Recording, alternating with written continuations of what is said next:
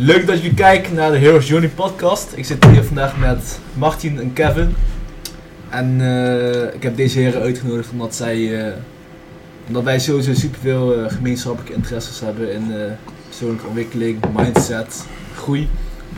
En heren, vertel eens wat jullie doen en wat jullie bezighoudt in het dagelijks leven. Ja, ik zal beginnen. Ik ben Kevin, 26 jaar. In het dagelijks leven werk ik fulltime als business consultant. Dus daar hou ik me fulltime mee bezig. Daarnaast ben ik met Martijn dus de podcast begonnen. Confrontatie podcast. Daarin wilden we het gewoon echt vooral hebben over onderwerpen van business tot psychologie, filosofie, zelfontwikkeling. Onderwerpen die ik en Martijn interessant vinden, maar waar wij ook van denken. Er zijn heel veel mensen die steeds meer interesse hebben voor zulke onderwerpen. En hen willen confronteren met dingen die ons hebben bezighouden in ons leven en waarmee wij geconfronteerd zijn. Dus we willen anderen leren door middel van kennis uit te wisselen.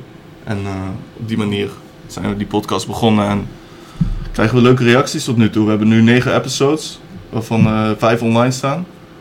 Dus dat met betrekking tot de podcast. Verder 15 jaar ook als freerun-atleet actief geweest. Heel lang gefreerund.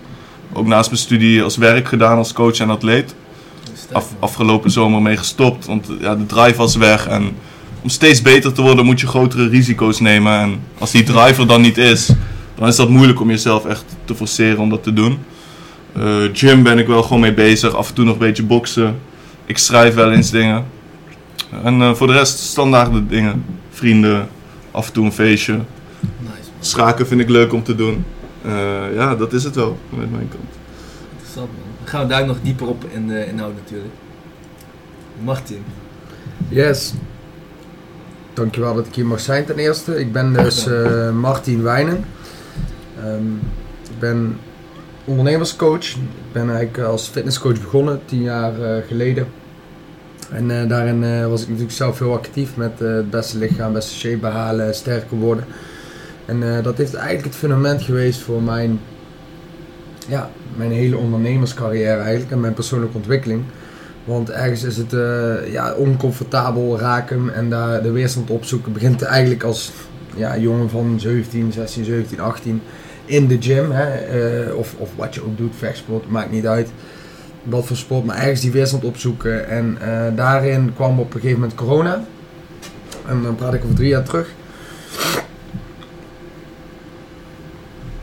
Zo, ik verslik me eigenlijk.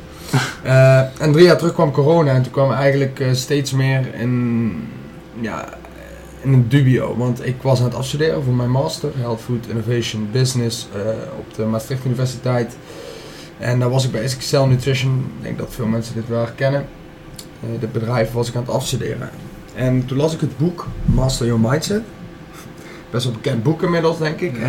Inmiddels zou het voor mij niet meer zo toegankelijk in ieder geval zoveel toevoeging zijn, maar ik denk voor als je een beginnende ondernemer bent of iemand die net met persoonlijke ontwikkeling bezig bent, lijkt me dit een heel goed boek. En in dit boek stond eigenlijk, je wilt ondernemen en je bent op zoek naar het juiste moment. En ik heb heel lang in mijn hoofd gehad, ik was vroeger namelijk een slechte slaper. En ik heb heel lang in mijn hoofd gehad om daar iets mee te gaan doen. Supplementen op de markt te brengen. Waarom? Omdat er eigenlijk heel veel shit, heel veel bullshit op de markt is. Wat niet wetenschappelijk onderbouwd is. Ja. Niet in de juiste dosering althans in ieder geval. En daar wilde ik echt iets tegen doen. En ik had dus een idee om een soort van eiwitreep met melatonine en andere stoffen in te voegen. En daar dan beter te slapen. Ja, en uiteindelijk zag ik van daar ga ik wel na mijn studie mee starten. Zoals iedereen denkt, eerst studeren en dan ga ik starten. Misschien wel naar een bedrijf toe om daar wat ervaring op te doen. Zeg ik even tussen aanhalingstekens. En het leuke daarvan was, is dat ik op dat moment dat boek precies nodig had. En daar stond in van, het juiste moment gaat nooit komen. Dat juiste moment is altijd nu. En ik las dat en ik dacht, fuck it. Het was toen januari. Dus net begonnen met afstuderen. Het was super druk.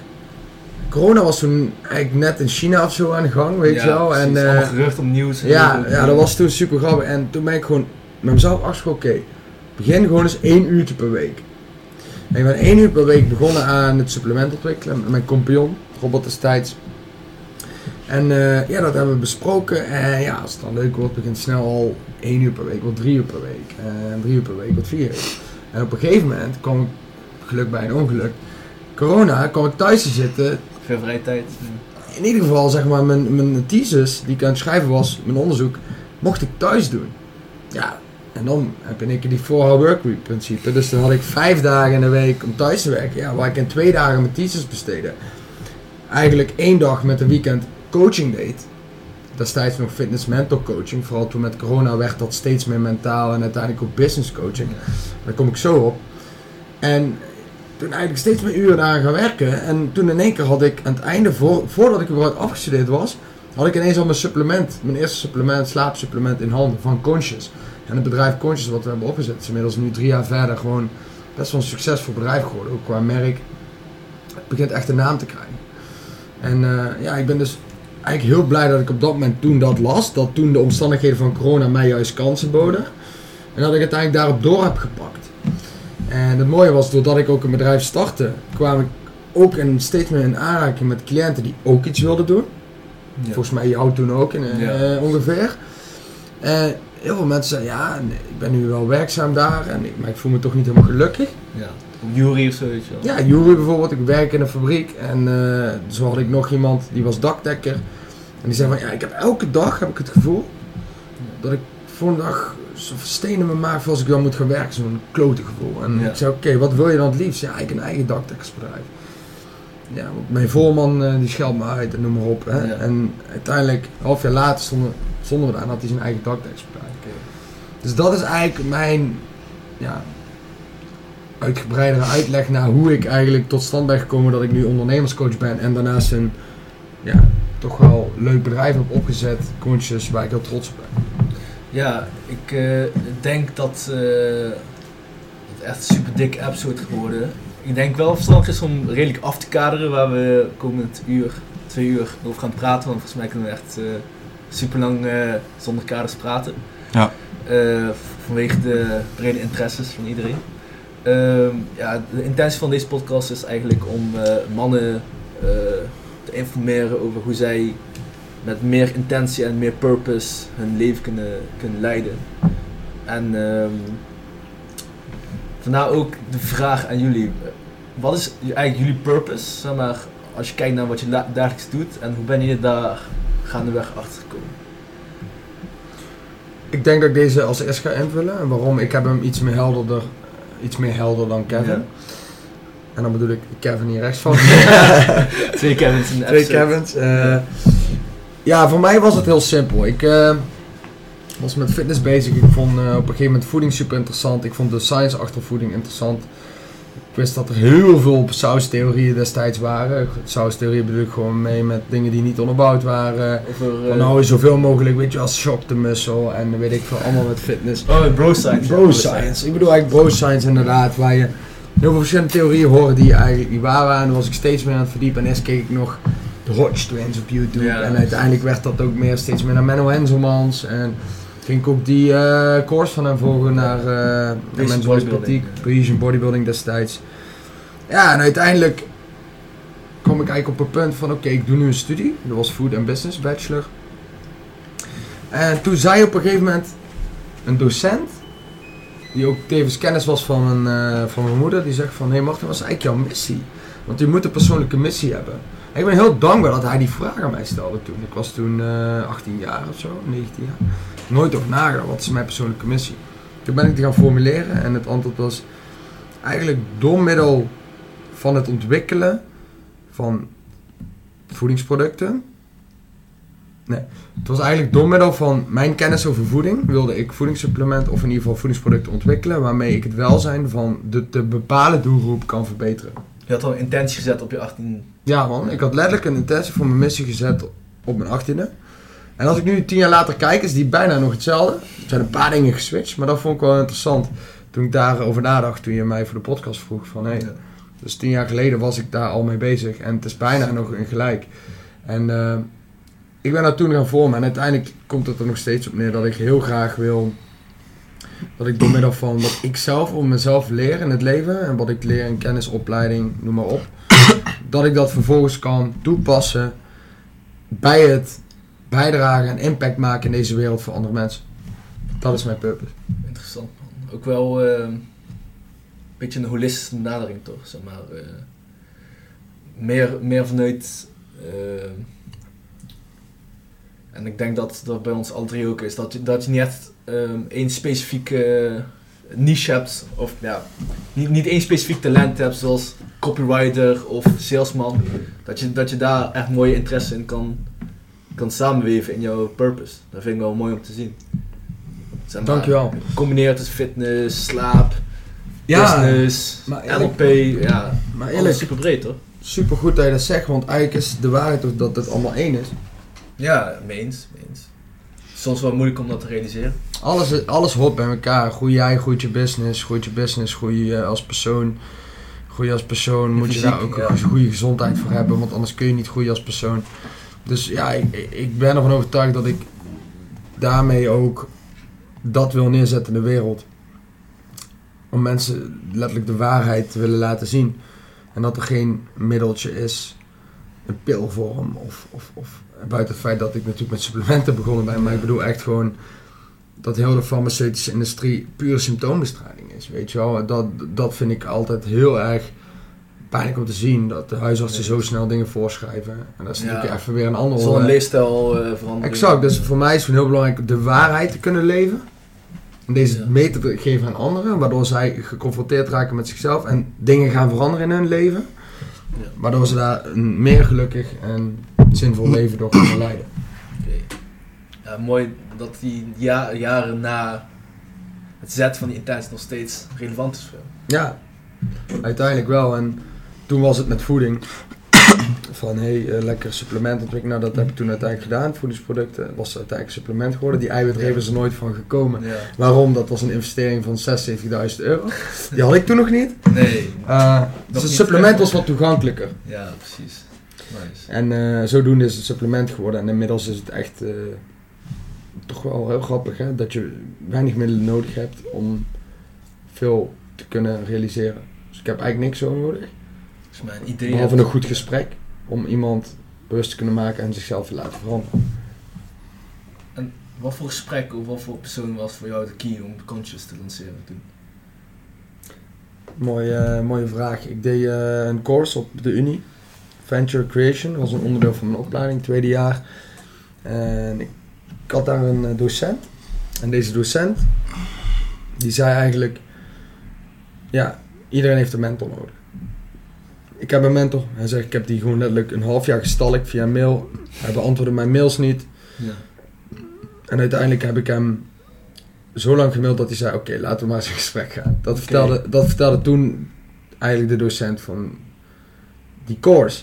Ja. Ik vond dat heel interessant. Want ik was toen al met coaching bezig. Ik denk, deze man, hij doet gewoon waar hij zin in heeft. Wat hij wil, daar gaat hij voor. Hij vertelde bijvoorbeeld ook dat hij een business idee had. En dat hij zonder afspraak een gebouw inliep. Ja. En deed alsof hij een afspraak had met een of andere directeur daar. Vervolgens kwam hij bij iemand heel anders in een zaal. En mocht hij dat idee pitchen. Ja. En zodoende kwam dat idee vervolgens bij een investeerder terecht. En werd het in één keer een echt product. Lijkt wel net zo'n verhaal uit Think and Grow Rich of zo. Exact. Maar het was echt... het lijkt... onwerkelijk, maar nu ik hem beter ken, weet ik dat hij echt zo is. Ja, overtuiging, weet je wel. Exact, en ik heb hem na die course, dat was voor januari, dus voordat ik met courses begon, heb ik hem geappt. Heb ik hem meerdere keer gemaild. Eerste keer antwoordde hij mij ook niet, leek een soort test. Tweede keer antwoordde hij verhouding, wel. Ja, dus 2 weken later antwoordde hij wel, toen ik nog een mail stuurde. En toen zei hij direct straight line, Oké, Martijn, dankjewel voor je interesse voor mentorship. We gaan het zo doen. Om de week gaan wij elkaar spreken. Om 17:30 voor een half uur. Ja. Eerste afspraak staat die en die tijd. En hij stuurde mij gelijk zo'n agendaverzoek. Ja. En toen wist ik, deze man een straight line. Weet je wel? Ja. En dat vond ik top. En hij heeft mij zo fucking veel waarde geboden. Nog steeds elke week, of om de week bel ik met hem. Nog steeds elke keer dankbaar. Zeker. En ik ben ervan overtuigd dat zo iemand in je leven zo fucking waardevol kan zijn. Of het nou een coach is, een mentor, wie dan ook, een persoon naast je die dat kan bieden. Dat is voor mij echt wel een key person of influence geweest. Precies. Interessant. Dan wil ik het podium graag ook geven aan Kevin misschien. Ja. We gaan daar ook dieper op. Ja, nice man. Ik hoor zo ook dingen van Martijn die ik zelf ook nog niet wist. En leuk om weer te horen. Oh, oké. Ja, dat is... Want ik ken Martijn al in principe 20 jaar. Maar heel lang hebben we elkaar niet gesproken en geen contact gehad. En sinds een jaar, anderhalf jaar wel wat meer weer.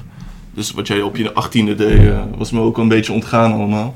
Ik wist wel dat je was fitnesscoach begon en daarna meer mental coach. En daarna steeds meer richting business ondernemen ging. Maar nice man, ik sluit me ook aan bij dat stukje van een mentor hebben in je leven. Ik dacht, totdat ik mijn mentor had gevonden, ook van ja...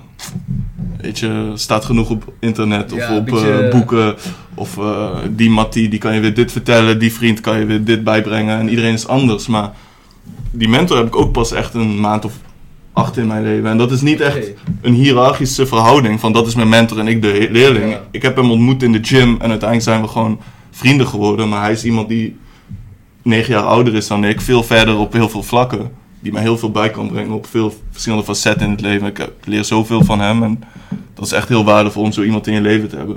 Het lastige daarbij is wel, je kan dat niet forceren. Of ja, misschien wel, zoals je net omschreef, die guy die ergens naar binnen loopt. Of de guy die een beetje gaat spammen met mailtjes. Misschien is dat ook wel een manier. Maar bij mij is dat heel organisch ontstaan en vind ik dat toch wel prettig. Ja, dat ik weet van, hé, hij is zo, hij ziet dit in mij en... groeien naar elkaar toe en merk je energetisch, er is een bepaalde connectie. Heb je het gevoel dat je elkaar van beide kanten veel kunt bieden? Ja. Eerst was het ook van, de vraag vanuit mij, van wat kan ik hem bieden? Ja, precies. En los van gewoon een goede vriend zijn en dat je niet per se alles transactioneel moet benaderen, ligt hij ook wel veel van mij en ziet hij ook veel van hemzelf in mij terug. Oké. In de jonge versie van hem. En dat is ook wel leuk om te horen. En, gewoon op elk gebied relaten wij wel. Dus dat tot zover een stukje van de mentorship. Ja. Mijn purpose is inderdaad, wat Martijn zei, wat minder gedefinieerd nog. Ik ben heel mijn leven al een beetje zoekende van wat ga ik doen en wie wil ik zijn. En identiteit is ook wel een groot ding bij mij. School ging me altijd wel goed af. Dus ik heb VWO gedaan. Daarna ging mentaal wat minder goed met mij. Dus ik dacht, ik ga niet naar Unie, ik ga HBO doen. Ja. Had ik bedrijfskunde gedaan, omdat het gewoon heel breed was. Precies. Ik dacht, oké, 4 jaar... En daarna weet ik vast wel wat ik wil doen. En dan heb ik gewoon in ieder geval een papiertje wat volgens... Ja, erkend is, weet je. Wat erkend is, waar bedrijven toch naar kijken. Hij kan iets. Precies. Ook al hechtte ik daar zelf niet zoveel waarde aan. Toen bedrijfskunde afgerond, dacht ik, oké, wat ga ik doen? Ik zag gasten om mij heen, die gingen best wel saaie shit gewoon doen. Ik dacht, nee toch. Finance control of zulke dingen. Ja, of gewoon dingen waarvan ik zelf echt niet zag in die positie. Dus toen ging ik gewoon... iets uit eigen interesse doen. Ik ging master filosofie doen. Omdat ik zelf gewoon echt een denker ben. En het ging me altijd gewoon goed af. Om diep na te denken over dingen. En ook dingen te schrijven. En dat moest je bij filosofiestudie heel veel doen. Heel intellectueel natuurlijk. Ja, dus dat vond ik heel leuk. En ik heb denk ik veel geleerd op die studie. Ja. Toen was inderdaad ook corona wat Martijn zei. Ik dacht, ik wil eigenlijk reizen naar mijn studie. Kon niet. Ja. Dan doe ik een andere studie nog. Bedrijfsethiek. Wat iets meer raakvlakken heeft nog met bedrijfskunde. En iets meer de sociale kant van de business. Wat goed en slecht is binnen een bedrijf. Ja, en gewoon vanuit maatschappelijke oogpunt dingen ook benaderen. Oké, interessant. Dus toen heb ik 2 masters afgerond. Dacht ik, ik ga gewoon... Ik ging daarna wel wat reizen. Superveel erkenning kreeg of niet? Huh? Superveel erkenning kreeg op die manier, zeg maar. Ja, kijk... op papier ziet dat er allemaal heel nice uit. Wel knap, ja. Maar ik zelf hechtte er heel weinig waarde aan. Ik had ook matties die gingen naar de middelbare school gewoon niet verder studeren. Die hadden al straight on purpose, ik ga deze kant op. Ik vond dat altijd veel dikker eigenlijk. Om gewoon te laten varen wat de maatschappij vindt wat belangrijk is. En gewoon, ik heb middelbare schooldiploma en de rest boeit me niet, ik fix het wel. Ja, dat vergt wel een bepaalde courage. Die ik destijds niet had, denk ik. Omdat ik dacht, ik heb geen plan B. Dat was mijn zoekende, weet je. Ja, en nu werk ik een jaar als business consultant. En dat is ook gewoon heel erg iets breeds waar ik ervaring in opdoe. Maar ook niet waarvan ik denk, dit is echt mijn purpose, dit is wat ik wil doen. En ik denk dat mijn purpose meer zit in de richting van bewustwording. Holistisch benaderen van bepaalde kwesties. Zoals ik met Martijn doe in die podcast. En mensen daaruit uit dienstverlening een bepaalde...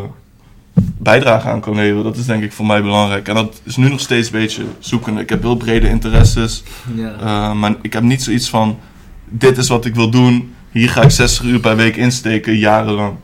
En dat is bij mij een beetje een dingetje. Want ik ben wel een harde werker, ik ben niet lui. Maar ik ben nog niet gefocust genoeg op één ding. Ja. Maar met Martijn dacht ik wel, we hadden vaak goede gesprekken. En we grapten wel eens over, misschien moeten we een podcast opnemen. Ja. Maar ik ben niet iemand die zich graag out there zet. Van ja, dit ben ik en ja, ik wil hierover praten. Niet veel show-off, een beetje low-key. Precies, ik ben best wel low-key. Maar ik dacht, ik vind het ook wel gewoon leuk. En we zien wel waar het naartoe leidt. Dus toen met Martijn toch maar besloten die podcast te doen. En we krijgen leuke reacties. Ja, en we zien wel waar het naartoe gaat. Heb je allemaal uiteindelijk, ja, uiteindelijk komt... Ja, nice. Uiteindelijk kunnen we er misschien ook een verdienmodel aan koppelen. Ja. Door bepaalde dienstverlening of zo. Ja, precies. Dus dat is voor nu ja, waar ik mee bezig ben, man. Nog steeds wel heel zoekende. Interessant. Niet dat ik dat dagelijks... Maar je zit van, oh, wat ga ik nou doen? Maar het is wel een thema in mijn leven. Wat ik vooral mooi vind in dit stukje, Kevin, is dat jij en ik best wel like-minded zijn. In veel vlakken ook dezelfde waardes eigenlijk delen. Mm-hmm. Maar dat we toch zo'n verschil hebben in helderheid voor purpose. Snap je? Ja. Snap je ook wat ik bedoel? Ik denk dat het hem heel... En dat is ook op zit in dat jij van jezelf wat meer een doener bent. En ik wat meer een denker. In de zin van, ik denk heel erg veel na over dingen en in conceptueel denken. Ja. En jij hebt gewoon van, hey, fuck it, schijt aan, ik ga gewoon doen en ik zie het wel. Klopt. En dat heeft heel veel voordelen. En dat ben ik mijn laatste 2 jaar wel echt meer gaan beseffen. Van intellect maakt vaak helemaal niet veel uit voor succes. Het is meer gewoon iets doen. Ja. En dan praat ik het natuurlijk niet over jou. Je bent gewoon als ik een slimme gast. Maar je hebt gewoon gasten die zie je wel eens. Hebben echt een succesvolle onderneming. Denk van, huh? Ja, als zij het kunnen, kan ik het ook wel, toch? Klopt. Maar het is meer die gasten die denken niet na. Die zijn gewoon de hele dag aan het doen. Het kan een voordeel zijn, weet je wel. Ja, hun voordeel is dat ze veel blinde vlekken hebben. Maar boeien, ze doen gewoon en ze fixen het uiteindelijk wel. En daarna zien ze wel. Precies, waar ik heel erg heb van, oké, laat me eerst iets... uitdenken en hoe ga ik dat aanpakken, maar ja, wat als dit gebeurt en dit.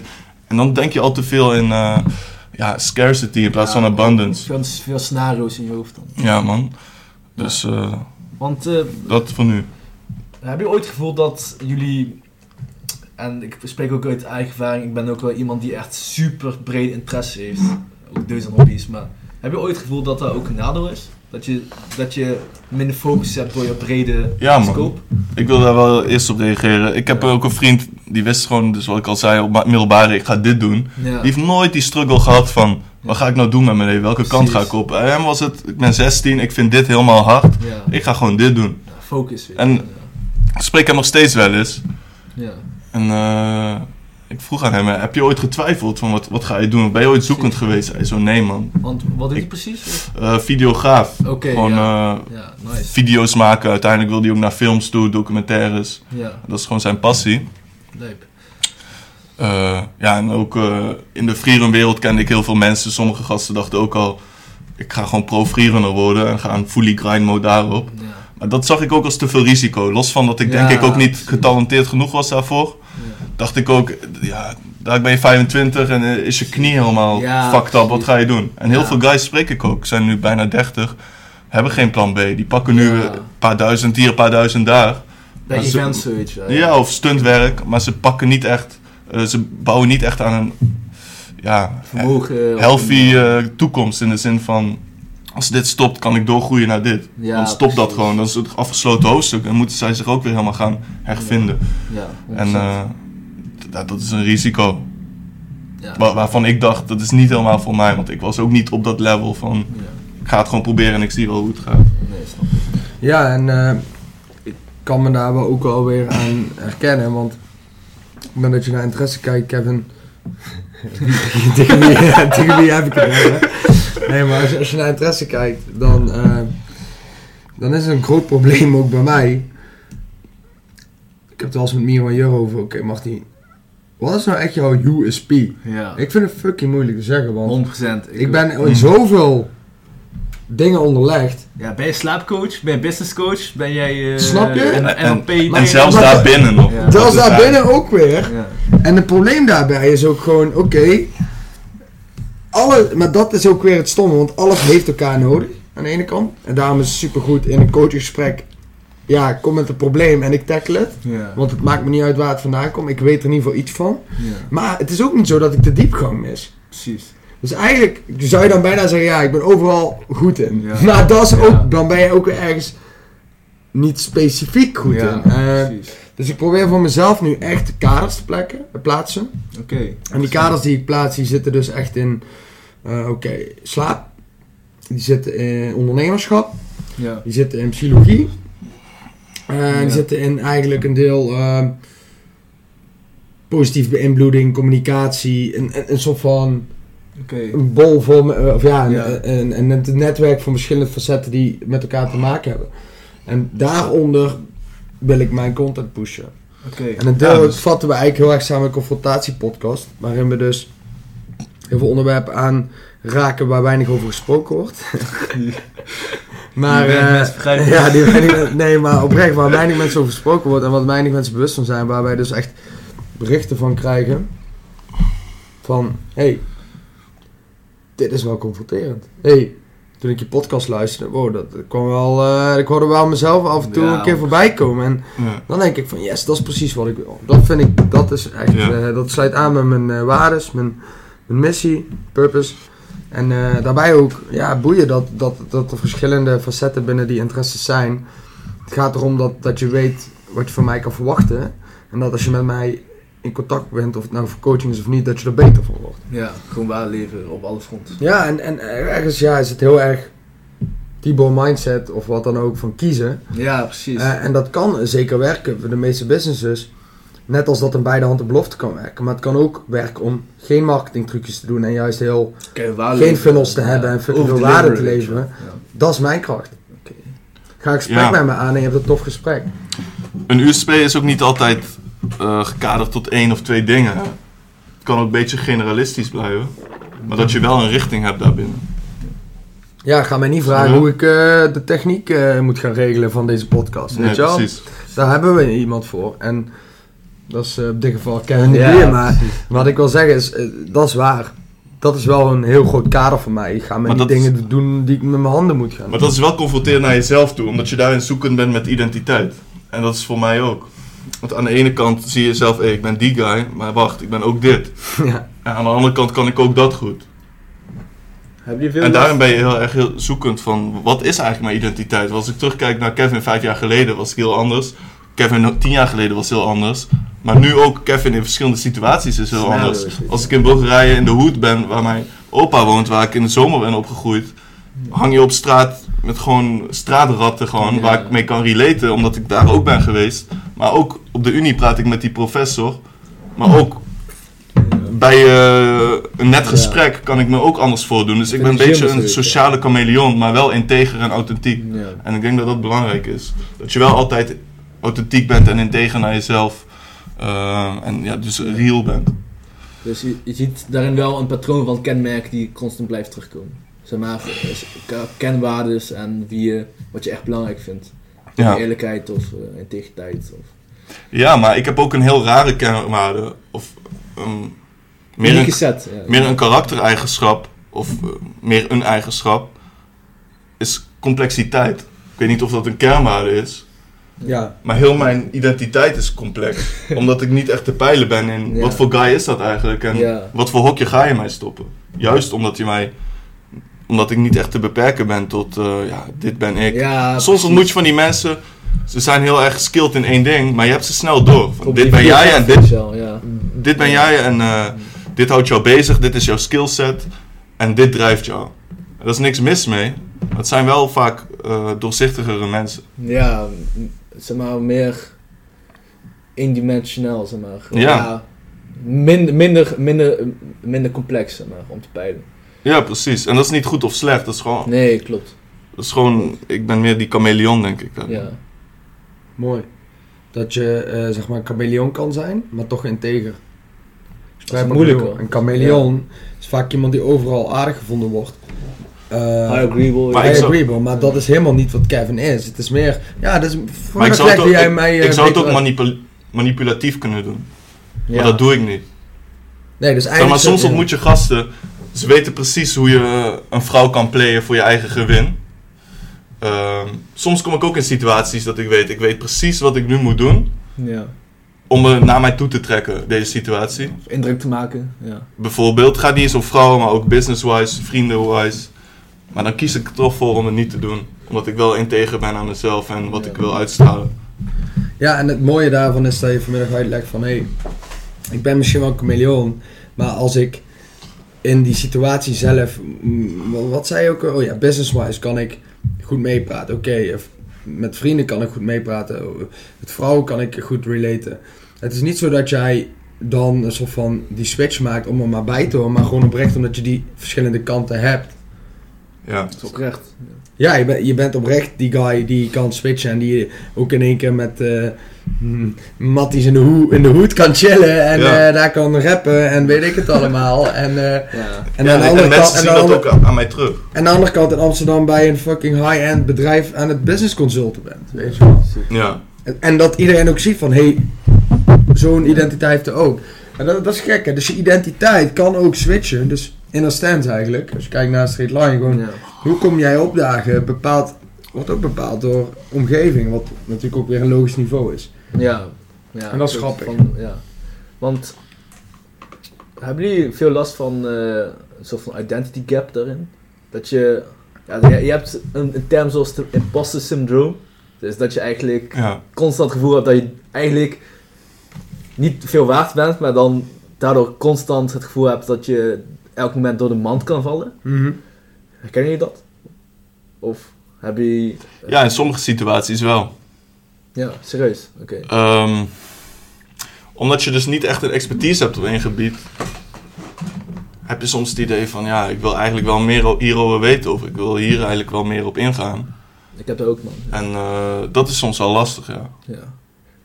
Ik heb wel vaak het gevoel gehad in mijn leven dat ik echt nergens me thuis voelde, omdat ik zo brede interesse had. Ja. Stel je voor dat ik gym bijvoorbeeld 3 per week, maar de mensen in de gym sporten elke dag. Dus ik ben ook niet zo hardcore als zij, maar ik drum ook en in mijn band ben ik de enige die thuis niet oefent. Dus dan voel ik me soms ook niet thuis, omdat ik niet zo hardcore ben als hun. En dan heb ik overal domeinen waar ik eigenlijk niet hardcore ben, waar ik zo'n brede interesse heb. Ja. En dan daardoor ontstaat bij mij een soort van de imposter syndroom gevoel. Dus, interessant. En ik wil daar wel aan toevoegen van, oké, imposter syndroom. En imposter is eigenlijk een soort oplichter, weet je wel. En je bent dus bang dat je dus door de mand gaat vallen als oplichter. Ja. En als coach is dat een heel veel voorkomend iets. Ja, 100%. Bij intakes toch? Niet normaal. Kijk, maar wat het idee is van... Ik heb dit eigenlijk weinig last van gehad. Ik heb het wel op een gegeven moment een moment gehad in mijn leven van... wow, ben ik wel... kundig genoeg om mensen te helpen met een onderneming. Snap ik. En op een gegeven moment kom je op een punt dat je eigenlijk zegt... Oké, wat is het imposter syndroom? En wat is hetgene waarmee je het kunt tackelen? Want op het moment, hebben mensen waarde uit mijn sessies? Ja. Gaan mensen vooruit in een onderneming? Ja, oké. Nou, in principe, rationeel gezien ben ik dus iemand die waarde kan leveren. Of het nou wel of geen business coaches is, dus dat is allemaal subjectief. Ja. Maar... dit is science-based, wat ik nu ga zeggen. Okay. Op het moment dat je... op het moment dat je tegenover iemand zit. En ik neem als voorbeeld... ik neem voeding. Of slaap, het maakt eigenlijk helemaal niet uit. Ik neem voeding. Die persoon weet minder dan ik. Ja. Dat is één ding wat zeker is. Want hij komt bij mij voor voedingsadvies. Dan stel je voor dat ik wel iets meer weet dan hij, maar... niet veel meer weet dan. 1 level hoger of zo. Ja, dan heb je dus 2 dingen. Stel je weet 5% meer dan degene tegenover jou, dan weet je al meer dan die ander, waardoor hij jou als autoriteit kan zien. En hij dus ook kan begrijpen van oké, deze persoon weet meer dan ik. Maar hoeveel meer jij weet, kan die persoon niet inschatten, omdat hij sowieso per definitie al minder weet dan jij. Ja, minder competent is. Precies, dus als jij 5% minder weet, kan je al niet inschatten hoeveel de persoon tegenover jou meer weet. Dus jij als imposter... Nee, deels mee eens, deels niet. Want als jij mensen ook hebt gesproken die 50% meer weten, kan je dat wel weer in verhouding zetten tegenover elkaar. Precies, maar ik bedoel meer als tool voor, stel je voor dat je er last van hebt. Nee, precies. Dus stel je voor, je hebt die imposter syndroom, je hebt er last van en je hebt iemand tegenover je die minder weet en jij weet er iets meer van dan hij, dan hoef jij niet bang te zijn dat je door de mand valt. Ah. Snap je? Want je weet meer dan diegene, maar hoeveel meer je weet, dat is niet relevant totdat diegene vragen stelt. En dan komt de imposter syndroom die jij niet weet. En dan heb je twee opties. Of je gaat liegen. Ja. Je doet net alsof je het weet. Of je zegt heel eerlijk, hey, ik weet dit op dit moment niet, ik kom daar later op terug. Of hey, ik ga dit even navragen bij mijn accountant die meer over de business finance weet. En dan ben je sterk in mijn ogen. En dan hoef je ook geen last te hebben van imposter syndrome. Ja. Het is een beetje vergeleken met die film toch, Catch Me If You Can. Waarin, volgens mij heb je dan zo'n guy die zich voordoet als professor, maar dan les geeft en dan steeds één les verder is dan de klas. En dan steeds maar waarde deelt en gewoon als autoriteit wordt gezien omdat hij één les verder is. Dus die 5% meer competent is dan degene tegenover zich. Dat is wel, en ik ken de film niet. Ik heb hem ook niet gezien, wel van gehoord. Ja. Maar het klinkt interessant, man. Ja. Wat denk jij dat je kan doen aan imposter syndroom dan? Want jij merkt dat je het voelt. Ja. Ik merk het ook wel soms.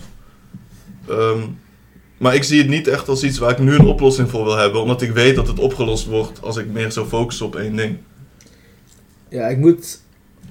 Als ik advies aan mezelf moet geven, dan moet ik beseffen dat er eigenlijk nooit een moment in mijn leven zal komen dat ik echt denk zo, oké, nou ben ik competent genoeg om niet meer onzeker te zijn. Dus het is altijd een groeiproces, weet je. En er zal echt nooit een moment zijn waarbij ik zal denken van, en nu heb ik dit level bereikt en nou hoef ik niet meer onzeker te zijn. Maar onzeker over een bepaald gebied dan? Ja, onzeker. Ik vind niet dat je best onzeker hoeft te zijn over jezelf, omdat je nog dingen te leren hebt of te groeien hebt. Ja, dat heeft eigenlijk met twee dingen te maken. Het feit dat ik zo verspreide interesses heb, betekent per definitie dan dat ik niet een specialist kan worden in een van die dingen.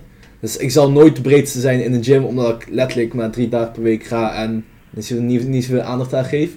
En ik zal ook niet de ziekste muzikant worden, omdat ik niet elke dag oefen, zulke dingen. Maar dat hoeft ook niet. Ja. Het is een hele mooie eigenschap. Dat hoef je niet, sorry, wil die nog even afmaken. Dat hoeft ook niet. Klopt. Maar dan hoef je ook niet onzeker over te zijn als je dat voor jezelf op zo'n manier kan formuleren van hey, het is zo, want dit zijn de redenen daarvoor. Ja, klopt. Dat is soms wel moeilijk om te beseffen, omdat ik onbewust soms vergelijkingsdrang heb. Iedereen, vooral in deze tijd. Ja, door de mensen waarmee ik omga, weet je wel. Maar ja, ik weet ook gewoon heel goed dat door mijn brede interesse dat ik per definitie nooit in één domein sky high kan gaan. Ja, maar dat is ten eerste een hele mooie eigenschap als ondernemer. Ja. Als ondernemer hoef je geen specialist te zijn. Je hebt specialisten nodig die voor jou werken, of die werk voor jou kunnen doen. 100%. Dus ten eerste, overal een beetje heel goed zijn is goede ondernemerseigenschap. Okay. 2 is op het moment dat jij... even kijken wat ik nou zeggen. Op het moment dat jij ondernemer bent, zoals nu bijvoorbeeld in jouw parfum. Ja. Het is altijd één vraag die belangrijk is. Met betrekking tot imposter syndroom. In vergelijking met wat? Okay. Die vraag. Oké, Kevin, vind je jezelf een specialist in parfum? Ja. Oh wel. Echt? Ja, oprecht? Nee. Oké. Ik heb... laatste conversaties gehad met echte specialisten en dan voel je door de mat vallen. Precies. Maar ten opzichte van 90% van de Nederlandse bevolking dan wel. Dus die vraag, wat ik net zei, in vergelijking met wat, is dus eigenlijk het context die het belangrijk maakt. Okay. Persoonlijk zou ik zeggen, als iemand aan mij vraagt, hey, weet je veel van parfum? Zeg ik, nee, dan moet je bij Kevin zijn. Dus tegenover mij ben jij wel misschien iemand een expert. Klopt. Weet je wel? Terwijl, inderdaad, als jij met zo'n guy praat waar je laatst mee hebt gepraat, die alles weet, dan ben je weer poep. Klopt. Dus ja, het imposter syndroom is heel erg gerelateerd aan de vraag in vergelijking met wie of wat. Klopt. Dat gaat eigenlijk gepaard met de vergelijkingsdrang erin. Dus als je altijd. En daarom komt het steeds meer voor dan vroeger. Ja. Maar ik denk dat onze ouders dat veel minder hadden dan wij. Want wij zien overal van die gasten, vrouwen, die dit doen, die dat doen en gaan onbewust vergelijken. Ja. En ik beperk dat nog, ik ben me daar bewust van. Ik zit niet te veel op social media, maar je hebt wel mensen die zitten de hele dag op YouTube shorts en TikTok en Insta ontdekken. Ja, dat is echt toxic voor je brain, man. Nou, ik vind het een hele mooie, want wat jij nu hebt met die parfum. Kijk, ik vind oprecht dat ik veel weet over health, gezondheid, biochemie in het lichaam. Ga met mij een discussie aan over nicotine, over dopamine en ik zal waarschijnlijk je de oren van de kop lullen.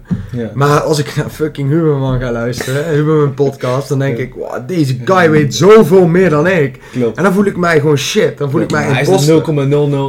0,001% van de wereldvolking. Precies, dus dan voel ik mij instant gewoon imposter. Klopt. Ja. Terwijl ik gemiddeld gezien 99% meer weet dan de bevolking. Ja, dus dat is altijd weer in vergelijking met wat. Het is meer vrede vinden in je level of expertise, zeg maar. En in hetgeen wat je niet weet. Ja. Hoe meer jij weet, hoe meer je weet dat je niet weet. Dat is die Kruger-effect toch? Die is zo heavy, want een professor die weet eigenlijk van fuck, ik weet nog te weinig. Terwijl ik meer weet dan 99,9% van de wereld. Klopt. Ik had dat ook. Ik was best wel goed... Ik was wel op een niveau met freerun, waarbij mensen wel zeiden van hij is op een level. Maar ik dacht, ik ben echt slecht, man. Jij vergelijkt je met de top van de wereld. Toch? Ja, en ik kijk naar hem en ik denk, deze guy. Ik upload de video, ik denk, nee toch, wat deed ik hier? Dit komt beter, hoezo kon ik hier niet wat verder springen? En inderdaad, mensen die nog nooit van freerun gehoord hebben, of bij wijze van er niks over weten, zeggen van, oh, sick dat je dat kan. Ja. Klopt. En dan is dat wel weer een besefmoment van... Het is altijd een combinatie van anderen en hun kennis erover of hun skillset. Want in Nederland met freerun ben ik... Als je het vergelijkt met 16, 17 miljoen mensen... De top 0,001%. Ja, precies. Maar vergeleken alle mensen die ik ken... Ja, zoveel betere. Dus dat heb je wel. Het is altijd gewoon... In hoeverre kijk je daarin naar anderen? Ja, het is toch terug naar vergelijkingsdrang. Ja. Ook weer die patronen met je ouders, et cetera. Ja, dat gaat nog wel een tikkeltje dieper. Hè? En de vergelijkingsdrang is denk ik iets menselijks. Gelukkig hebben die ook. Want als ik dan zie naar zo'n Huberman en denk ik wel van, what damn man, ik heb nog veel te leren. Dat motiveert mij. Ja, want zet je het in voor iets goeds of zet je het in om mensen op te lichten. Ja, ik bedoel, imposter syndroom, ja, als jouw intentie... Kijk, maar dat is wel trouwens een discussiepunt, want jouw intenties kunnen goed zijn. Ik bedoel, ik heb NLP gedaan. Ja. Daar zat een hele hoop mensen die daarna wellicht coach zijn geworden, waarvan ik denk, ik zou geen coach moeten worden. Maar dan komt, dat is ook met... Nou, in de zin van, zij gaan mensen helpen terwijl ze oprecht de competentie, de kennis niet hebben. En dan gaan ze dus mensen helpen met dingen die waarschijnlijk waar ze gewoon nog te weinig over weten. Ja, stel je voor, je gaat in één keer familiesystemen benaderen, terwijl je net 1 lesje familieopstelling hebt gedaan bij een NLP practitioner in één avond. Maar dan vallen ze vanzelf door de man, toch? Klopt, alleen daar kun je wel kwaad mee doen. Je kunt er wel kwaad mee doen. Mm. Stel je voor, ik slaap expert en ik ga zomaar van de een op de andere dag mezelf zo noemen en ik ga mensen daarin begeleiden zonder dat ik shit weet je. Het gaat over hun gezondheid daarin. Precies. Maar dat is... Datzelfde met Miro, met zijn roast van gisteren, met die gebakken lucht business coaches. Mm-hmm. Zie je ook wel steeds, het is wel een patroon dat steeds meer coaches uit de grond komen springen. Ja. Wat zei die dan?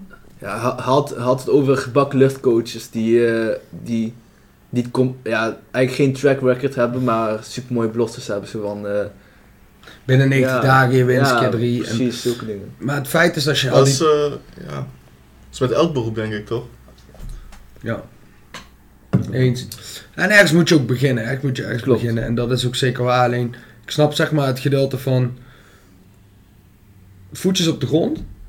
En stay real gewoon, weet je wel. Doe niet net of je iets bent wat je niet bent. Dan komen we weer bij het gedeelte integriteit. Waar we ook een podcast over hebben opgenomen. Die nog uitkomt overigens. Maar dat is weer proberen voor te doen als wat je niet bent. En dat is in mijn ogen integriteit. En dan val je door de mand. Ja. Uiteindelijk. Ja. Ik denk voor de luisteraar die nu ergens mee bezig is, ondernemer of wat dan ook. Het hoort erbij hè. Het hoort erbij dat je bent aan het ondernemen. En je loopt tegen dingen aan. Je denkt fuck, ik ga het niet redden. Ik ben hier niet goed genoeg voor. En dan ga je iets aan doen. Dan ga je mensen om je heen vinden die jou daarmee kunnen helpen. Of je gaat ergens iemand betalen die jou daarmee kan helpen. Maar het is vooral de key om niet op te houden op het moment dat het lastig wordt. En heb je nog in die journey. Heb je nog concrete tips voor mensen die dan nog geen heldere purpose hebben. Die überhaupt geen idee hebben. Ja. En ook überhaupt mensen die dan nog aan het twijfelen zijn of een mentor iets van waarde kan zijn. Want ik spreek genoeg mensen... Die niet openstaan om geholpen te worden in zo'n vorm. Ja. Prima. Ik wil die wel beantwoorden aangezien ik ook persoon ben die nog steeds daarin op zoek is. En als ik terugkijk naar 2 jaar geleden, weet ik wel van dit zou ik mezelf meegeven. Ten eerste iets wat ik van mezelf al heb, dus dat is mijn voordeel. Ik ben leergierig en ik sta open om nieuwe dingen te leren. Dus ben altijd open voor kennis die jij niet hebt en andere mensen die jou kunnen geven. Dus dat is denk ik belangrijk. Van oké, dit is mijn situatie, diegene weet dit, wat kan diegene mij leren? Daar moet je ten eerste altijd voor openstaan. 2, belangrijke les voor mezelf, wat ik dus echt aan moest werken, is niet te veel blijven denken, maar ga gewoon ook dingen doen en probeer gewoon. En als het allemaal niet lukt, dan is het goed, want dan heb je daar ook van geleerd en kan je dingen eruit filteren. Want je was eerst een perfectionist dan? Of? Nee, niet per se, maar ik zou niet... Ja, op sommige, ik vind perfectionisme altijd van, je bent dat op sommige gebieden en sommige niet. Klopt. Dus dingen die je belangrijk vindt, was ik dan wel een perfectionist inderdaad. Ja. Dingen die ik minder belangrijk vond, niet echt. Okay. Maar je hoeft niet te wachten op het moment dat er iets in je brein wordt gemaakt van dit is het perfecte idee en dit is het.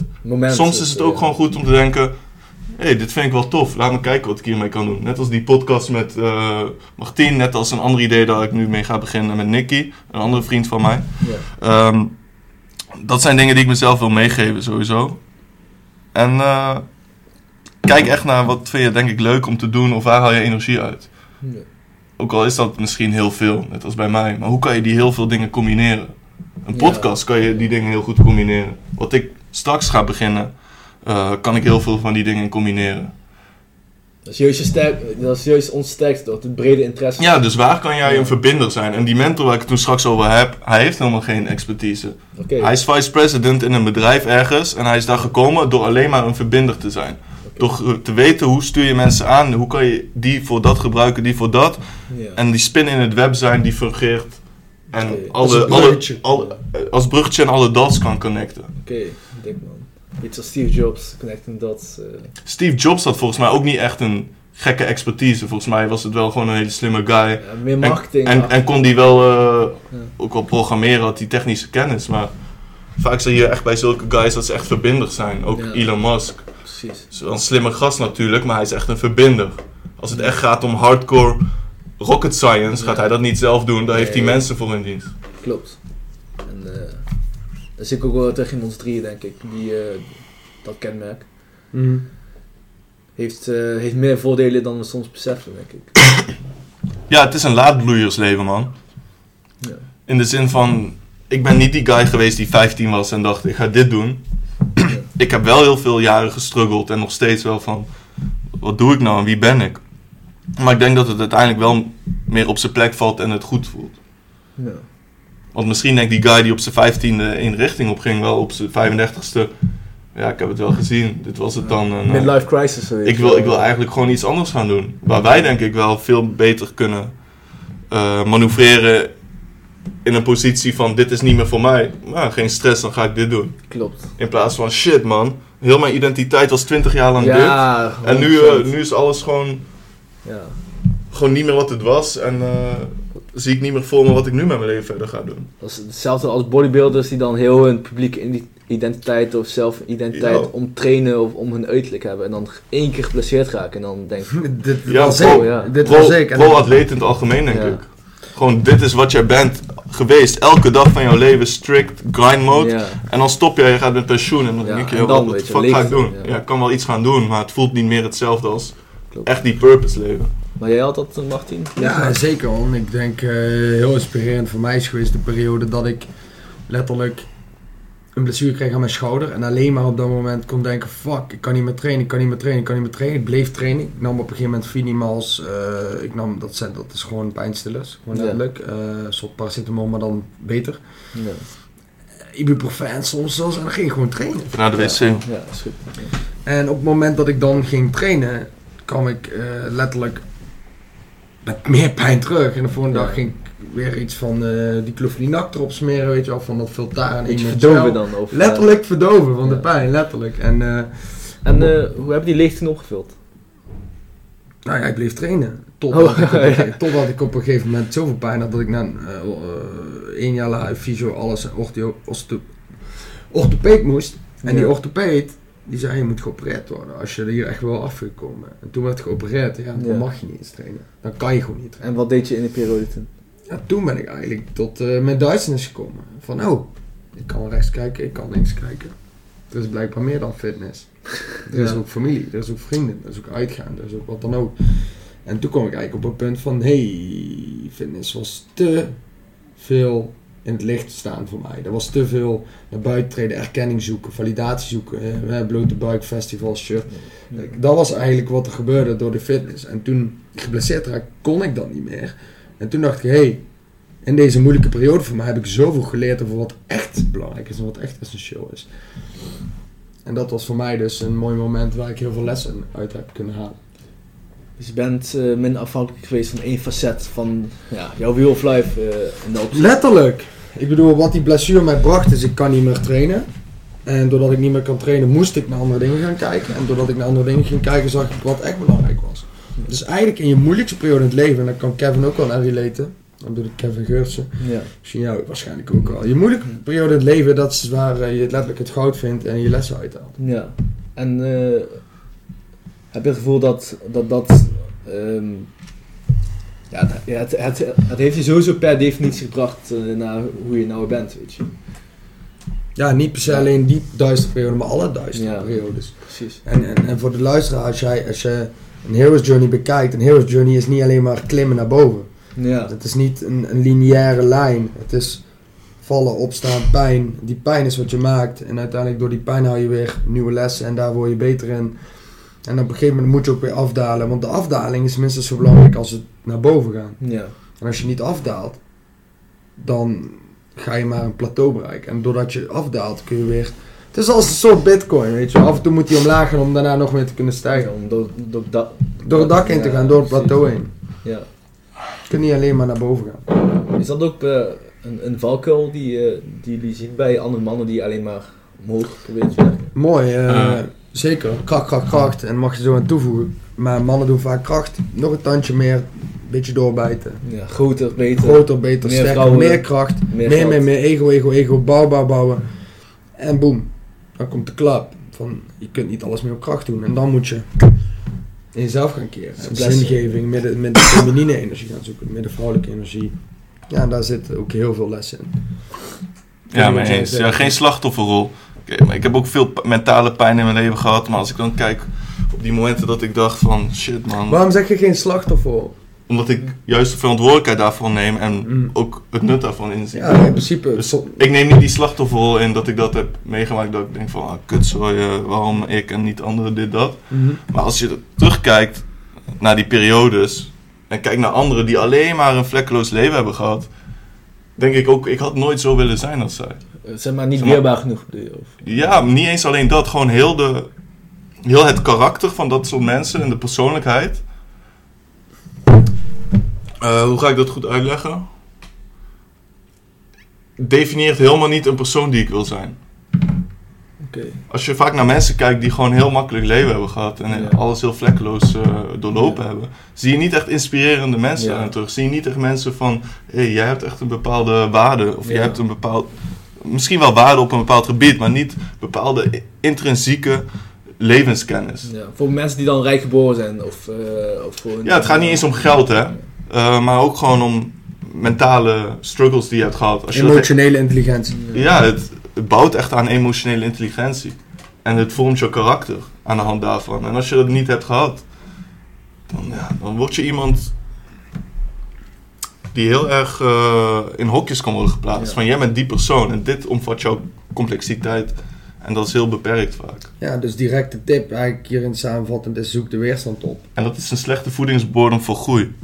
De weerstand is een hele goede voedingsbodem voor groei, maar een slechte voedingsbodem voor groei is comfortabiliteit. Ja, precies. Dus, maar als ik kijk naar de mensen waarvan ik weet en ze zelf hebben uitgesproken, ik heb gewoon een heel makkelijk leuk leven gehad, dan zie ik niet mensen daarin terug van, jij bent degene van wie ik kan leren en ik wil van jou... Ja. Weten wat jou drijft.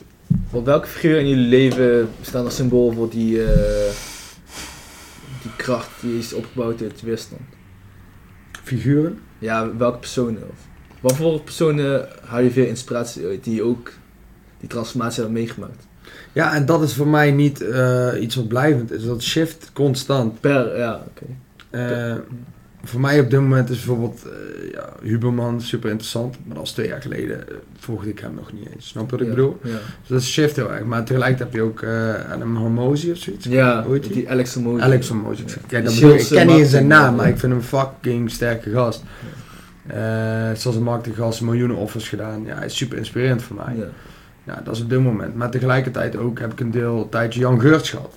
Ja. Die me heel veel inspiratie geeft. Nu luister ik die weer iets minder. Of lees ik die weer iets minder. Dus dat shift heel erg in wat ik op dat moment nodig heb. En context. Ik ben heel erg fan van het leven geeft je wat je nodig hebt. En ook dat boek Master Your Mindset. Ja, oprecht, Michael Pilarczyk vond ik toen een hele toffe gast.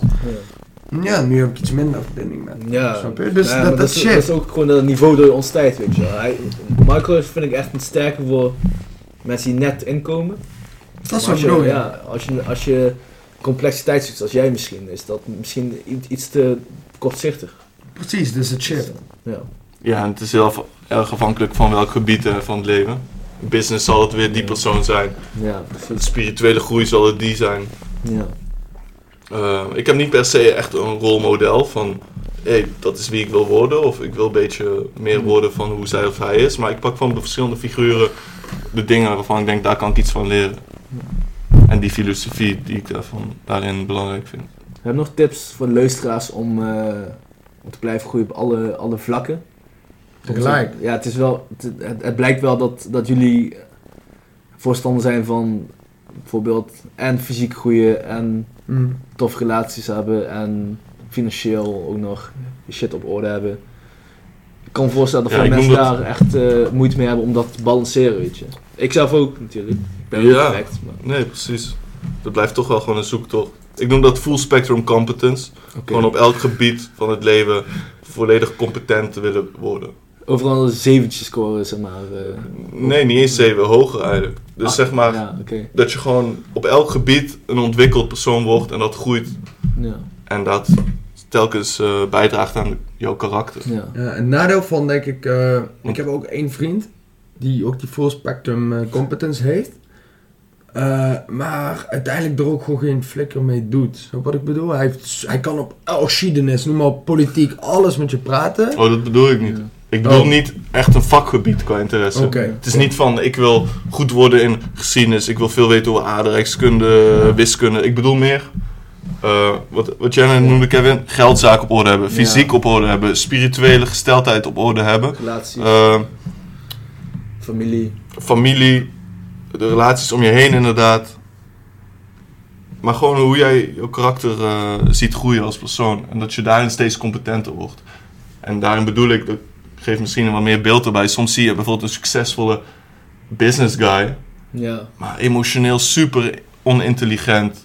Relaties, fucked up, niet gezond, dik, slechte levensstijl. En dan, dat is ook niet iemand waar ik naar opkijk. Ja. Maar een boeddhist die misschien spirituele verlichting heeft bereikt en verder niks in zijn leven echt gaande heeft, is ook niet iets wat ik wil worden. Ja, dus dat bedoel ik met full spectrum competence. Een goed persoon worden, integer, authentiek, financieel een goed level bereiken en fysiek, mentaal, gezondheid.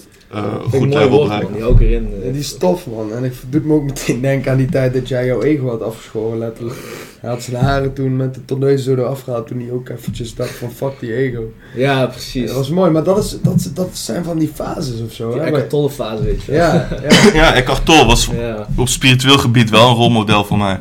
In de zin van, ik heb veel van hem geleerd en van de boeken die ik van hem heb gelezen. En was wel goede houvast voor mij. Toen het mentaal minder ging. Dus laat je leiden door wat je in het leven tegenkomt. Ga dan vervolgens op zoek naar een boek of opleiding of mensen om je heen die daarbij passen. En ga de dynamiek aan en durf dat ook aan te gaan. We hebben vandaag een podcast over vriendschap opgenomen, ik en Kevin. En ja, vrienden komen en gaan en de echte blijven. Ja. En sommige mensen horen gewoon beter bij een bepaalde fase van je leven. Ja, en dat is oké. En dat is helemaal oké. En dat is ook ondernemen. Nieuwe mensen laten komen, nieuwe mensen laten gaan, loslaten, vastpakken. Heb je daar moeite mee om jullie omgeving in te richten voor die purpose? Want ik kan me voorstellen, ook voor luisteraar, dat er echt wel obstakels zijn om sommige mensen heb je gewoon een omgeving waarvan je weet, ja, de balans tussen geven en nemen is niet goed. Of... Kan je daar iets specifieker in zijn? Hoe jullie tips hebben om beter los te kunnen laten en de juiste personen aan te kunnen nemen in je kring. Om je purpose na te gaan. Je ziet wat we vandaag wel besproken hebben. Er is een dunne lijn tussen egoïsme en altruïsme. Het is, soms moet je gewoon wat meer voor je ego kiezen om lange termijn beter af te zijn en meer te kunnen betekenen voor de omgeving om je heen. Om waar het te kunnen blijven bieden. Ja, en ook een betere persoon te zijn voor de kring om jou heen. Zeg maar, een voorbeeld dat ik daarbij heb is, je kan iemand zijn die telkens een tientje bijvoorbeeld aan een goed doel geeft. Of een x-aantal bedrag. En denk, hé, nice hoor, ik ben goed bezig. Ik geef aan het goede doel. Ik ben een goed persoon. Ik denk niet alleen maar aan mezelf. Maar je kan ook iemand zijn die fully ego-periode ingaat in zijn leven. Alleen maar aan zichzelf besteedt. Bepaalde tijd. Maar uiteindelijk wel daarin veel meer terug kan geven aan zijn omgeving. Okay. Ja.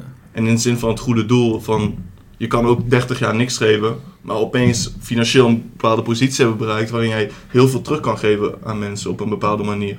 Dus, door een onderneming of stichting die je opzet. Daarin. Dat jullie zien dat meer in periodes komen gaan. Ja, zeker. Levens zijn fases. Ik dacht toen ik fitnesscoach was, van dat gaat echt nooit meer veranderen, weet je. Ik ga nooit meer mijn interesse voor voeding en training inruilen voor iets anders. Ja. En kijk waar ik nu sta. Ja. Wie weet, snap je? Sta je over 5 jaar of zo? Ja man, en dat ja, ik dacht het ook. Het is utopisch, jaar geleden toch? Was ik nog op mijn peak drive met freerun. En nu, ik hou me er helemaal niet meer mee bezig. Ik spreek bijna niemand meer in die wereld. Ja. Terwijl ik er middenin zat. En nu is dat gewoon een heel ander hoofdstuk in mijn leven. Wat waren de reacties van die mensen? Ja, ze vinden het jammer. Uiteindelijk ben je gewoon iemand die heel lang in die scene heeft gezeten, in die community. Ja. Internationaal. En dat is ook dan een deel van je identiteit. Ik heb 15 jaar dit gedaan, dus ik vind de freerunner ook. En dat is dan niet meer. Maar ik had daar minder moeite mee om dat los te laten dan ik had verwacht. Oké. Dus niet per se een gevoel van licht daarin. Nee, ik mis het eigenlijk ook niet echt, omdat het ook een bewuste keuze is dat ik ben gestopt. Ja. Dan zie je wel vaker dat bewuste keuzes van loslaten dat er beter uitpakt dan niet gekozen loslaten, weet je. Ja, ook wel logisch natuurlijk. Hetzelfde als je een relatie... Break-up. Ja, precies. Een break-up. Als je die zelf verbreekt ten opzichte van dat een meisje verbreekt. Ook niet te vergelijken. Nou ja, ja en nee. Soms kan je ook gewoon iets verbreken en alsnog spijt krijgen. Hè? Ja, dat klopt. Maar ik ben er wel voor overtuigd dat als jij het regie in eigen handen neemt, dat dat altijd prettiger is dan dat iemand anders dat voor jou neemt. Ja. Want dat is de natuur. Als jij niet kiest, kiest de natuur voor jou. Maar toen ik niet koos om uit het licht te gaan met sporten en ik bleef doortrainen met een blessure en zelfs letterlijk met pijnstillers verdoven. Ja, de natuur zegt op een gegeven moment, sorry, stop maar, want je moet geopereerd worden. Feedback. Dat is gewoon natuurlijke feedback. Als ik zelf niet voor kies om stil te gaan staan en links-rechts te kijken, dan gebeurt er iets in mijn leven dat ik het wel ga doen. Burn-out is niks anders dan de natuur die tegen jou zegt, hé, wacht eens even, ga jij maar eens even liggen. Ja. Ga maar eens even gewoon plat. Ga maar eens even niks doen. Kijk wat er gebeurt. Kijk je shit maar eens aan. Ja. En dat is wat de natuur doet als jij er zelf niet voor kiest. Het is mooi als jij de regie in je eigen handen kan nemen door zelf gekozen stilte te gaan ervaren. Ja. Weet je, hoeveel vrienden in het verleden hebben jullie die stilte niet aankunnen, weet je wel. Die altijd maar geluid moeten horen. Ja. Daarom, dus er komt een moment in hun leven dat ze het niet meer kunnen, dat ze er niet meer omheen kunnen. Ja, dat hoop je dan voor hun eigen best wel. Ja. Ja, precies. En dat zal wel. Onze opa's Bulgarije, weet je wel. 80 jaar nog steeds rakia drinken en gewoon onwetend, weet je wel. Ja. Misschien komen ze er nooit achter. En dan zal hun ziel vervolgens weer reïncarneren of wat dan ook. En weer in een nieuw leven. Ja, het is voor hen ook, als ik naar mijn eigen opa kijk, dan ook gewoon een beetje die piek in de dag. Toch die lichte high even pakken. Ja. Van dat shotje rakia, ja.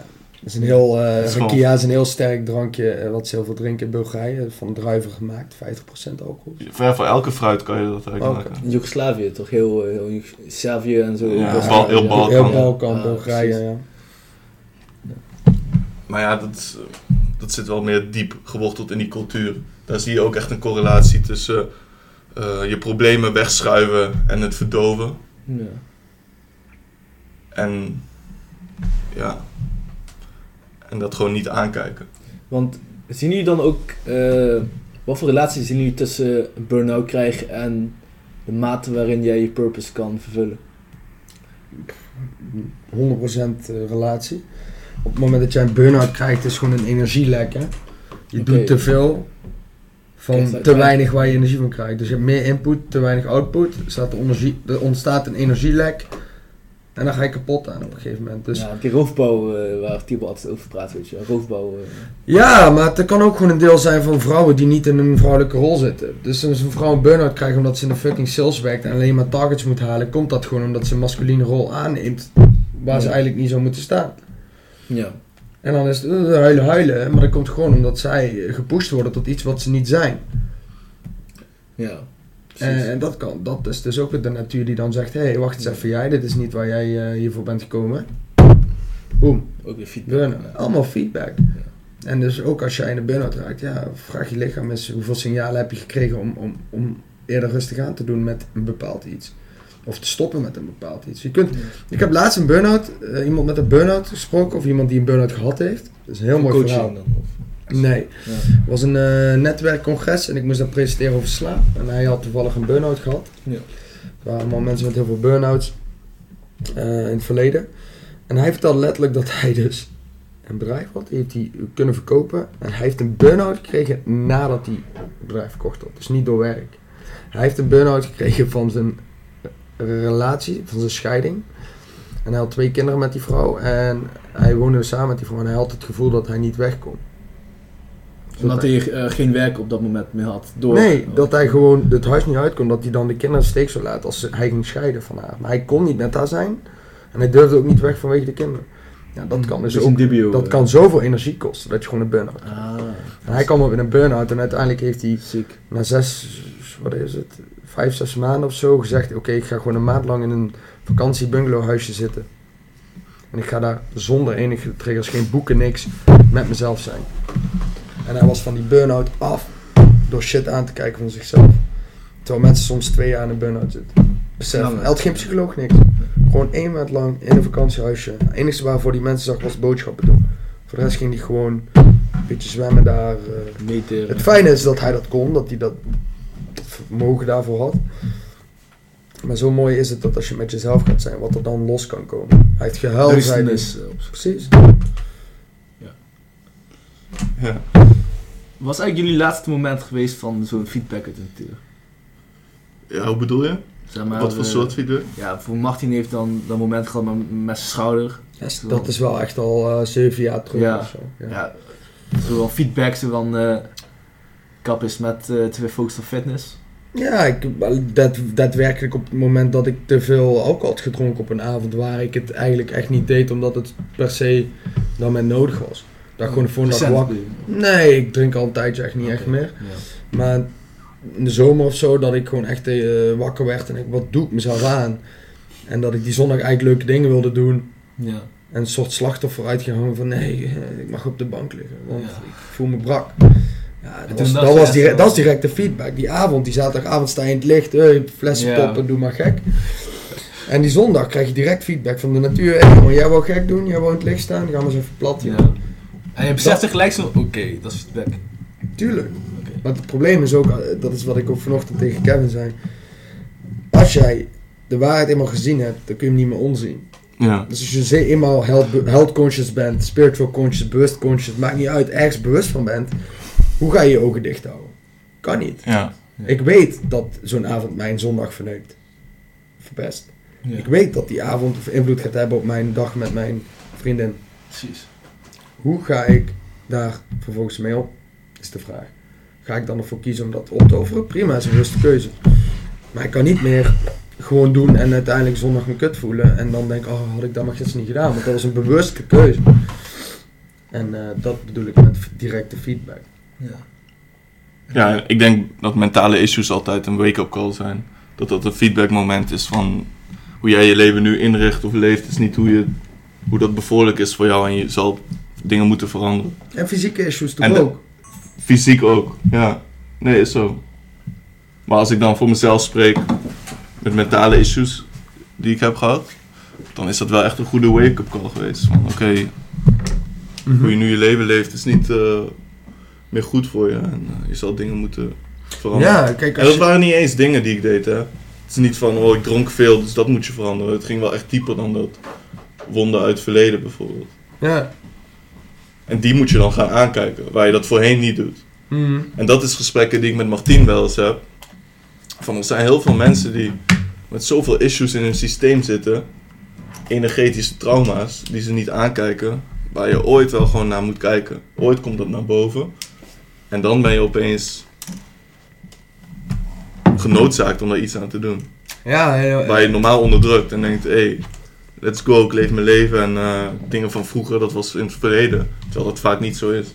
Ja, letterlijk wat je zegt, om daar aan toe te voegen, op het moment dat je die shit gaat aankijken, je merkt in één keer gewoon, dat klinkt heel raar, maar dat is in meerdere casussen het geval.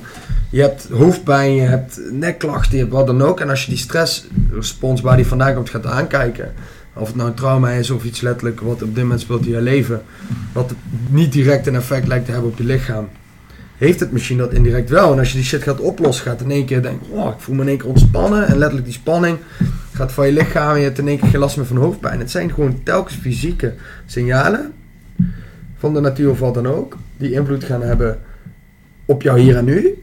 En als je die letterlijk gaat aankijken, oplossen, dan heb je daar wat aan. Ja. En dan vervallen letterlijk die pijntjes, probleempjes, mentale issues, fysieke issues. Dus jullie kunnen dan beter aanvoelen wanneer jullie moeten shiften als de feedback... maar hadden wij die diepe momenten van duizends nooit gehad, letterlijk depressies tot aan... Ja, gewoon momenten van dat je dacht van, wat de fuck doe ik hier op aarde, letterlijk. Heel nihilistische gedachten. Ja, letterlijk. Als je die gedachten, als ik die periodes nooit had gehad, had ik dat niet kunnen herkennen. Kijk, en dat is wat mensen niet begrijpen als zij dat niet hebben meegemaakt. Die bewustwordingsslag en die emotionele intelligentie die daarmee gepaard gaat, die is los van zulke momenten in mijn opinie niet te leren. Ja. Ik ken niemand anders. Ik ken niemand. Ja. Ik heb nog nooit iemand ontmoet die dat intrinsiek van zichzelf begrijpt of heeft. Of geleerd heeft extern. Zonder door zulke periodes te zijn gegaan. Klopt. In mijn opinie kan dat niet. Wat het niveau van bewustzijn. Ja. Bewustzijnsniveau is inherent gecorreleerd aan struggle en pijn. Ja.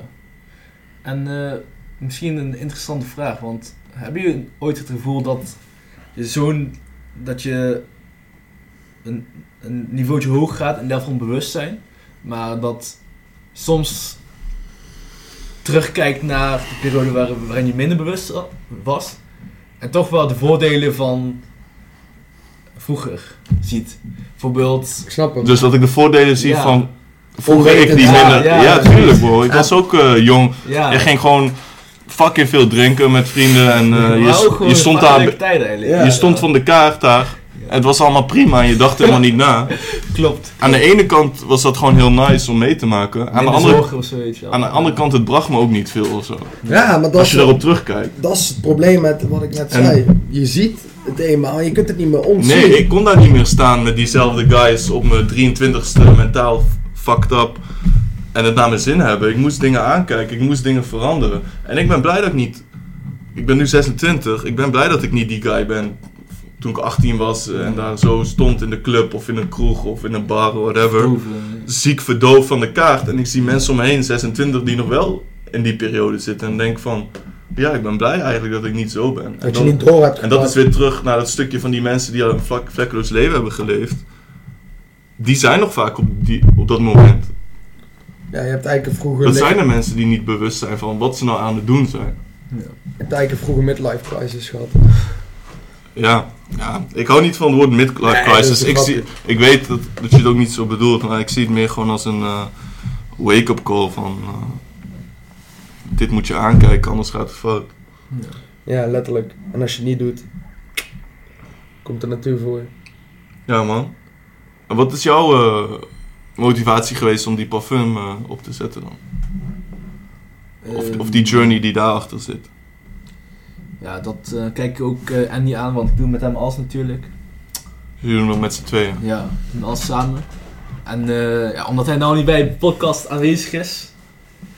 Hey Andy, kom eens jouw verhaal vertellen waarom wij de stap hebben gezet om meer achter de business en de parfum te gaan najagen. Podium of zo. Ja, kan zo. Safe. Want dat was de vraag van Kevin. Wat heeft ons geïnspireerd om aan de slag te gaan met parfum? Ja. Of überhaupt te gaan ondernemen in een product? Ja, kijk, we waren dus eerst, voordat we dit begonnen, waren we dus eigenlijk bezig met e-commerce. Dus eigenlijk waren we vooral bezig met, hoe kan je nou product inkopen en dat weer verkopen? Zo van white labels, producten verkopen. En hoe we tot daar kwamen was, waren we al best wel, laat ik zeggen, ondernemend, of wilden al sowieso iets beginnen. En toen dachten we van, e-commerce is wel een makkelijke instap om daar mee te beginnen. Weet je wel. Ja. Dus toen hadden we dat gedaan. Maar op een gegeven moment dachten wij van, ja, eigenlijk moeten wij wel iets doen dat meer dicht bij ons zit. En niet zomaar een e-commerce. Niet zomaar random shit verkopen. Ja, precies. Dat hadden we wel. Want bijvoorbeeld, we hadden dan een hondentondeuze. We hebben geen hond, heeft echt niks te maken met onze persoonlijke raad. Puur money making. Ja, precies. Dus. Wat ook niet erg is om te doen voor een bepaalde tijd, maar long term gaat het je denk ik geen voldoening geven. Ja, precies, want dat dachten we ook, want in principe leverde het al wat geld op natuurlijk. Natuurlijk hebben we ook al fouten gemaakt, dat hoort erbij. Maar op een gegeven moment dachten we wel van, we willen wel iets doen dat echt dicht bij ons zit.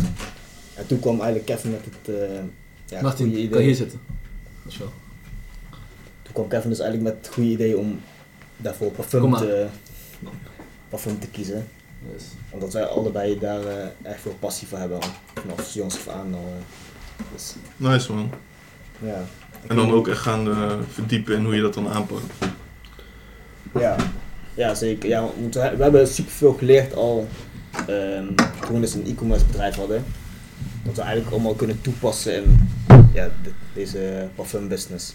Dus dat is super, super nice dat we allemaal hebben geleerd. En ook vanuit jouw incident toch? Ook momentum mori, je gaat dood, dat besef. Ja, precies. Vertel even dat incident. Ja, dat is even kijken, nu al denk ik iets meer dan een jaar geleden. Toen was gewoon een avond, was samen met Kevin werken, voor onze business. Nog niet voor de parfum business, maar daarvoor nog. En op een gegeven moment, ik reed dus naar huis en toen was er dus een andere auto die door rood reed en volle bak tegen mijn auto aan botste. En de auto waar ik dus in reed, draaide dus gewoon 180 graden. En toen was ik dus helemaal in shock eigenlijk. Gelukkig niks aan overhouden. Echt harde botsing. Ja, dat zeker, een harde botsing. Want met hoeveel kilometer per uur reed hij ongeveer, denk je? Ja, het zou wel richting de 70 zijn, was ongeveer. Was van 50 tot 70 weg, zeg maar. Hij raakte gelukkig de achterkant, waardoor ik gewoon alleen een 180 graden draai maakte. In plaats van echt een heftige botsing. Ja.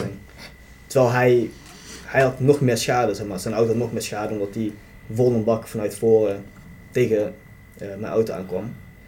Maar dus uit dat gebeurtenis ben ik dus wel echt gaan denken van, wow, het leven kan zomaar voorbij zijn. Stel je voor, hij raakte mij echt door, volle bak in de voorkant, dan kon het gewoon al voorbij zijn.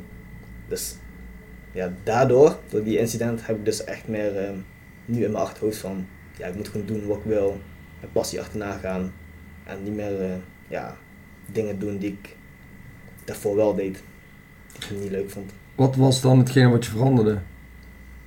En wat bedoel je daarmee? Ja, je zegt van, dat moment veranderde, je was al met een business bezig toch? Ja. Dus, je deed dingen die je dan daar zag je dat niet, maar je beseft van het leven kan in één keer over zijn. Dat bedoel je eigenlijk toch? Ja. Wat heb je dan veranderd? Ja, toen waren we dus omgeswitcht naar echt de ambities nagaan. En daar, ja, onze ambitie zat dus in de parfum. Dus toen hebben we onze business ook omgegooid. Om hiervoor te gaan, zeg maar. En buiten de business om? Wat heb je... Ja. Wat heb je ook... Wat doe je nou dagelijks anders dan eerst? Ja, toen werkte ik dus in een supermarkt. En toen heb ik dus links laten liggen. Eerst dacht ik van ik moet wel gewoon geld verdienen en dergelijke. Door supermarktbaantje. Is ook niks slechts daaraan hoor. Dat zeker niet. Maar dat was niet echt mijn passie nagaan. Dus, dus toch eigenlijk wat ik en Kevin al jaren tegen jou zeiden. Ja, ja zeker. Oké, nee, goed dat je dat hebt gedaan. En dat is ook denk ik heel mooi hè, dat we ons allemaal herkennen in... Waarom de fuck moeten we eerst half dood gaan voordat we shit veranderen? Ja. Ik hoop gewoon, wij met onze confrontatie podcast Kevin en jullie, met hetgene wat jullie doen, dat we eerder mensen bewust kunnen maken van... je hoeft niet eerst kanker te krijgen om te stoppen met roken of zo, weet je wel. Ja. Dat hoop ik te bereiken in dit leven, van mensen eerder te kunnen bewust maken en daar... Ja. Klopt. Want je moet daar een balans vinden, want bijvoorbeeld stel... Het krijgen van die inzichten is natuurlijk best hoogdrempelig. Dat krijg je niet zomaar. Ik kan me bijna niet voorstellen dat iemand dat hoort en dan gelijk heel zijn leven omgooit. Precies, dus het resoneert gewoon niet met iedereen. Dat blijft natuurlijk gewoon een issue. Ook wel een goed ding juist. Want daardoor heb je wel een publiek die zich aangetrokken voelt tot je content. En ik heb ook mensen gehoord, vroeg ik aan iemand wat vond je ervan? En die zei gewoon, niks voor mij. En dat is ook goed. Klopt. En dat is iemand die we eigenlijk waarschijnlijk niet eens willen als publiek. Want ze gaan het niet begrijpen, de message hierachter zit. En als je het begrijpt, dan voel je het vaak ook. En dat zijn twee verschillende dingen. Begrijpen, snappen, voelen. En als je echt iets voelt, dan kan je echt relaten met de message hierachter zit. En wat voor gevoel dat je opbrengt bij jou als persoon. Ja, mooi hè. Dat de vraag voor wie ben je dan niet... Voor wie wil je er niet zijn, nog belangrijker is dan voor wie wel. Ja. Ja. Als je weet voor wie je er niet moet zijn, dan weet je vooral wat je niet moet doen. Eigenlijk dat is nog belangrijker dan weten wat je wel moet doen. Dus kiezen. Ja, gewoon weten van dat is shit, dat zijn mensen waarmee ik niet moet omgaan, dat zijn dingen waarmee ik moet kappen, die zijn destructief. Dus allerlei dingen die invloed hebben. Waardoor je dus uiteindelijk weet van... Oké, als ik alles schrap, dan blijft dit over. En dan ben je in mijn ogen heel mand.